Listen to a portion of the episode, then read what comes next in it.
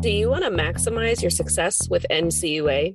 Join Mark Treichel as he shares with you the insider's view on passing your exam with flying colors. The With Flying Colors podcast is sponsored by Credit Union Exam Solutions by Mark Treichel. If you would like to work directly with the Credit Union Exam Solutions team and receive support to optimize your results with NCUA so you save time and money, visit us at marktreichel.com to find out more.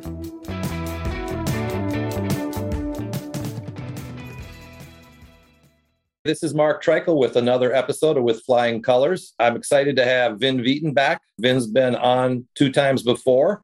And today we are going to be talking about commercial loans and how to manage risk and how that relates to some resources out there that NCUA provides relative to understanding how NCUA expects you to manage risk. Vin, how are you doing today? I'm doing great, Mark. Thanks for having me. You got it. Glad you're back. And Vin, for those our listeners who may not have heard your two previous podcasts, could you tell them a little bit about yourself and what you've done in the world of commercial lending? Sure. I retired from the agency in February of 2021, and I had worked for the agency for 11 years as a senior credit specialist. But prior to that, I had practical in the field experience as a commercial lender working in the banking industry in New England primarily started out as a commercial lender and then i had the opportunity to start commercial loan departments in two community banks and was senior lender at two banks. During that time i also worked for working in banking in the 90s i had the opportunity to work for some large banks as the banks i worked for got taken over. So i got exposed to some pretty good credit systems. And then finally i had the opportunity to work for one of my borrowers who had ready mix concrete company with about 300 employees. So that gave me another perspective from the borrower. So I like to say I was on all three sides of the desk. I was a lender, a borrower, and then also a regulator. So it was, uh, I really appreciated the 10 years I had at NCUA because it allowed me to share what I had learned over the years with credit unions, and it was a lot of fun. Yeah, Vin, it was uh, great working with you at NCUA when we were both there, and you played a major role in the last rewrite of the regulations. Some of the key language and the key changes there are recommendations that you made and you wrote up that made it into the final rule. And we're going to talk a little bit about that and some other things here today. But so let's have a philosophical discussion on the expectations of credit unions in managing risk, which was highlighted in this new rule that I just referred right. to. So, Vin, what are your thoughts relative to that? Well, it was interesting when I had worked for NCUA for about two or three years prior to us being involved with amending and ch- actually it was a full rewrite of the rule. And during that period of time, I got a sense for how credit unions looked at commercial lending. And what we found was there was too much focus on regulation and not enough on risk. The previous rule, when written at the time, which I think was in the late 90s, I forget what year, credit unions and the agencies didn't have a lot of experience in making commercial loans. Therefore, the rule was very, very prescriptive. You will do this. We had LTV restrictions. You needed to get waivers, which was very cumbersome. But what we had realized when we rewrote this rule in about 2015 was both the agency and credit unions had progressed. So now it was time to change the rule from being very prescriptive to principles based. So the new rule is focuses on principles of commercial lending. In fact, the name of the rule changed from just member business loans, MBLs, member business loans and commercial lending. And the reason why we added commercial lending was because although we call them in the credit union world MBLs, they're actually commercial loans and they're which means credit unions should be considering commercial loan risk. And there's accepted policies and process and expected policies and process for commercial loans that would then allow us to more focus on managing risk appropriately as opposed to following a reg. Got it. And so one of the examples you gave was like loan to value. I believe it may have been 80% in the old regulation, yes, if yeah. I'm not mistaken. So in your reference to a waiver, if a credit union wanted to do something over 80%, they needed to come into NCUA and get a waiver for that. And now they can write their policy so that they can have different requirements relative to what the LTV is. And that can be based on the many qualitative factors, I think that you're referring to. Do I have that right? Yeah, that's correct. And again, fun part of commercial lending is every borrower is different. So you need to take some time and understand that borrower. And in some cases, 80% LTV is too risky based on the quality of the borrower. In other cases, you can obviously go above that and feel comfortable, especially if there's a lot of equity built into the business. And those are the things that need to be considered. Although there was waivers available for that and some other provisions, the amount of effort that went into first from the credit union and then the agency was not helping anybody. So by changing it to principles based, it relieved that. And I think one thing I want to point out, and I've said this before, I think in other podcasts, credit union world is in business for one reason. They're member. And you know, to say it simply. And you can't really provide appropriate service to a commercial borrower unless you take that time to fully understand that borrower so that you can structure the loans correctly. And if you read through the preamble, which we'll talk about in a little bit, of the new rule, that's where the focus is. It's not doing it, don't analyze risk for the sake of the agency, but analyze the risk, which means understand the borrower's abilities, financial abilities, so that and needs, financial needs, so that you can structure a loan appropriately for that borrower.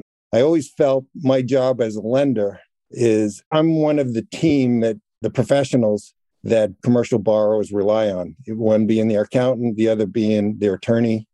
But I was the financing expert, so that my I felt obligated to the borrower and also to not only protect the bank, but provide the correct financing for the borrower. You know, once a year, I always thought it was a great service, the annual review of a borrower. Once a year, that borrower gets for free, well, interest rate, a review of their business by a financial expert. So I think it's important that credit unions take the time to fully understand the financials of the borrower and have an open, honest, and respectful conversation about the quality of that business. And like I said, I've always felt that was a incredible va- value added service for free to have a financial expert do a thorough review of that business.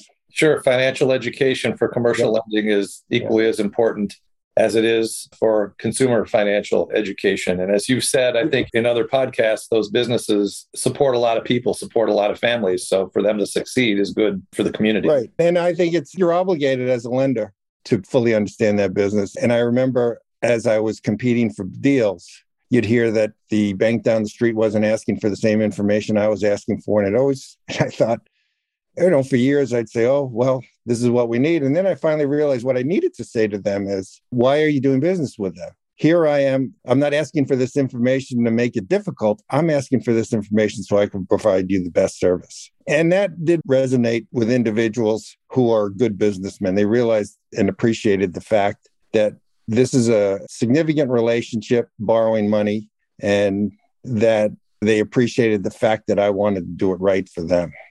Very good. And I'm going to touch on one thing on waivers before we jump into the NCUA resources to manage commercial lending risk. The whole waiver concept, before I left NCUA a couple years ago, we got rid of all of those waivers because they were they basically took judgment out of the process for the credit union, made them put in big packages, whether it was a fixed asset waiver or a commercial loan waiver. And then that ate up time in the regional offices. And going to more of a principle based approach to regulations, we've pulled all those waiver actions out. NCUA has pulled out all of those uh, waiver options and converted them into principle based rules, which I think was a big step forward for NCUA over the last several years. All right. So, NCUA resources to manage commercial lending risk. There's resources out there, Vin, that NCUA has that not every credit union may be aware of, and we're going to walk through those. So, yeah. which resource would you like to speak to first? Well, I think the first resource is the actual preamble and proposed rule that was issued in July of 2015. It's important to understand the difference between the preamble and the rule. I think we sometimes get focused on, I remember hearing often, where does it say that? Well, hopefully, we're not saying where does that say that anymore, but we're supporting the reasons why. Eh, first, identifying the risk and then supporting the reasons why it's an acceptable risk. So, that first preamble and rule, proposed rule, was issued in 2015 and went out for comment. And then the final rule that was issued in 2016 reacted to those comments. But what's important is the rule text was written, the rule text is the law, which is you're required to follow, which the credit union is required to follow. But the preamble explains really what is the expectations are under that rule. So what you'll find if you read through the preamble of the proposed rule that won the 2015 that the philosophy and expectations for credit unions under that new rule.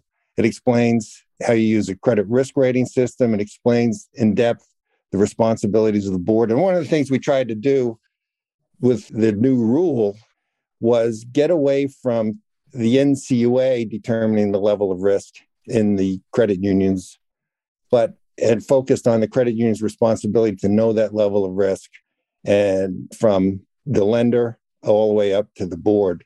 And of course, on the board, it wasn't the individual credits, but the overall risk in the portfolio. And with that new rule, we added the requirement of a credit risk rating system. And we had found anecdotally, probably about 80% of credit unions had been using risk rating systems. And so it wasn't a large request as most credit unions were already doing it and they would just fine tune it. So, but that preamble, take some time to read it. If you're questioning on what exactly is NCUA looking for under the rule, you may find that answer in that preamble. And then the final rule, which was issued in 2016, in February of 2016, again, read that preamble, but that's mostly explaining what concerns were of the stakeholders through the comment period and our response to that. And there's still some good support in that. And the one reason I do want to point this out because often you hear, well, that's the proposed rule, so that preamble doesn't mean anything. Well, in this case, the good news was overall there was acceptance of the proposed rule, so there was not many much change to the final rule, no real material change, which means the proposed rule preamble is very important to understand. So, Vin, you just, as you were describing this, I came up with an analogy in my head. It may be a good one, it may be a bad one, but I'm going to go with it. So, every play in every movie has three acts. And I would consider the preamble to a proposed rule as the first act, the preamble to the final rule as the second act, and the actual regulation itself as the third act. And if you only watch the last third of a movie or you only come in and watch the last third of a play, you're not going to understand how we got there. And those two preambles both contribute to the play or the movie, if you will. And anyway, so that's my new analogy for preambles and final regulations. But I think you can really see the intent of the board and why something got yes. built the way it did. And it's very important to read that and understand that. That's a good analogy, Mark. I never thought of it that way because the third act would not have a lot of meaning if you didn't understand the first and second act, right? In that exactly. case, it's really important to do that. Now, again, I want to say that technically it's not enforceable, the preamble, but I think if you're doing something different than the preamble explains, and you can, and it's okay to do that as long as you have support that you're acting in a safe and sound way. You got it. You got it. All right. So that covers the preambles and the regulations. Yeah. So let's talk about letters to credit unions, and particularly, in addition to that, the interagency letter commercial credit risk. Mark, can I just make one more comment? So, absolutely, we're, talk, we're talking about the MBL commercial loan rule, part 723. The same discussion goes for the appraisal rule, which was done I think in 2021 it was rewritten, and that's part 722. So that's again, read that preamble and better understand the requirements of the rule. Just a quick comment there, but yeah. So then the next level of support is the letters to credit unions, which generally there had been some in the past. There's one on taxi lending, and there's one on actually MBL waivers, which is still available. And although waivers don't count anymore, there's good information in there on how to manage credit risk. So take read through it. Don't be concerned about the waiver part. However, look at how you review credit risk. And then the taxi credit union taxi letter. Again, although taxis are not that big an issue anymore in credit unions, again, there's good risk management guidance in that letter also. And a very important interagent. The NCUA works with the other agencies on interagency guidance, and the guidance provided on credit risk review is very good guidance that I'd recommend everyone read. It's actually a rewrite and made it standalone, an attachment that was to an accounting bulletin from 2006 on credit review. And this updated it and, like I said, made it a standalone. And it's very good on expectations of the board. And then each board at a credit union should be aware of this interagency letter because the board's responsible for knowing the level of risk in the portfolio. And this letter gives guidance on how the board should be performing credit risk reviews. It also does a very good job of explaining what a credit risk rating system should be. So that's, again, keep an eye out for those letters to credit union. But probably the best NCUA guidance for the MBL rule, the commercial loan rule, is the actual examiner's guide. And right after we did the rule and before it became official in January of 2017, there was a team of NCUA commercial loan experts, some with significant other agency regulatory experience, some with extensive NCUA experience and bank experience, and then me with primarily commercial loan experience, we wrote over 100 pages of guidance. And in that, I think it's called the electronic, I always get confused with that, but the, no, it's the online examiner's guide. And that reviews each section of the rule. Again, it's additional support. The preamble discusses each section of the rule, but this also provides some additional explanation and support on how commercial loan lending should be approached by credit unions. That's great, Vince. So I pulled that up as you were chatting here. And so the examiner's guide online, and we'll have links to this that we'll talk about here shortly. But the commercial member business loan examiner guide, this section of the examiner guide addresses business entity types, board and management responsibilities that you've spoken to, the commercial loan policy that you mentioned, credit risk rating systems, loan administration, collateral, personal guarantees and how and when to use those, construction and development loans, prohibited activities, aggregate member business loan limits, state rules, and then exam procedures. So a lot of information there has been pointed out, and we'll have some links to that both on the podcast and on the blog story for this episode. Very good. So beyond NCUA resources, are there any other resources out there that you think credit unions should give a look at if they have a commercial lending program or are considering starting one? Sure. And the other agencies have very good resources. And as I said earlier, we added the commercial loan title to the rule because there's accepted and reasonable practices for managing commercial loan risk. So the support the other agencies have is also very helpful as you determine policy and how to approach the commercial loan risk. And I want to point out, especially, and I think most people are aware of them, but the OCC has done a lot of work in managing risk.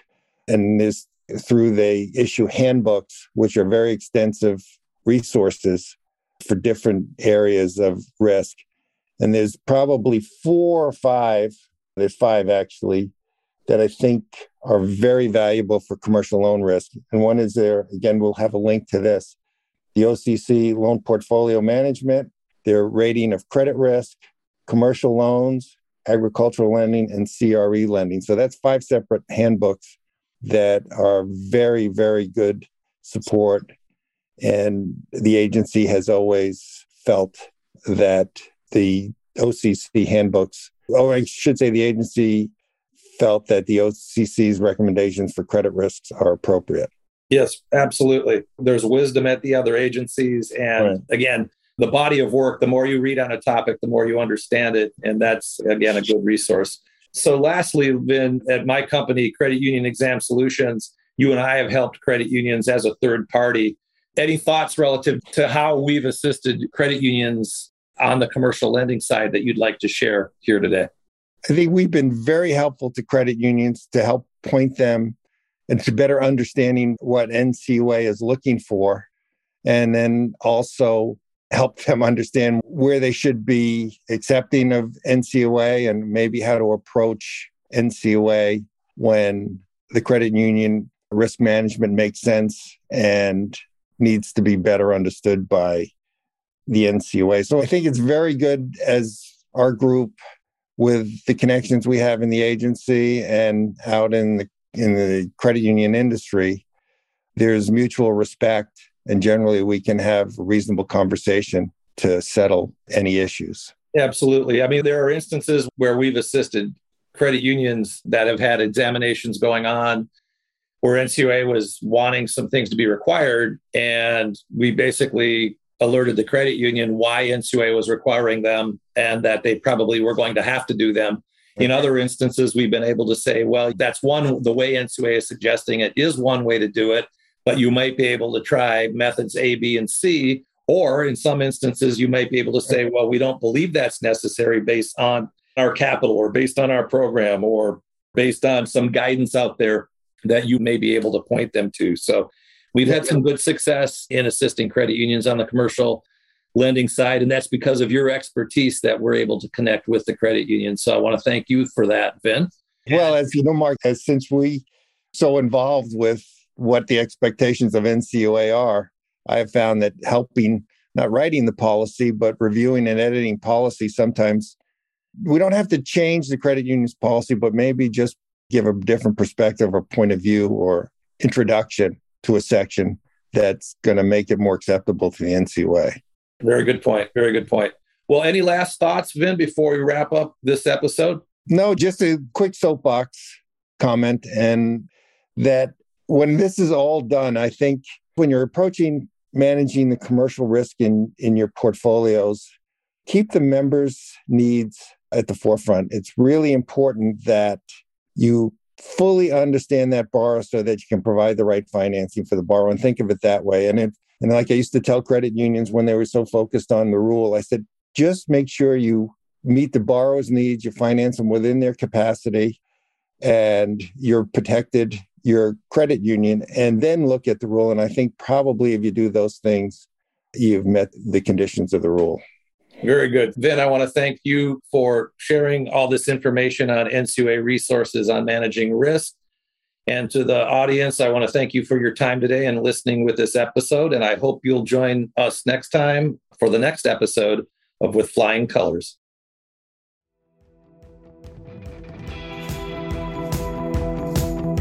Thank you for joining us on this episode of With Flying Colors. Subscribe on your favorite podcast app to hear future episodes where subject matter experts of all varieties will provide tips on how to achieve success with NCUA. If you would like to learn more about how we assist credit unions, check out our services at marktreichel.com.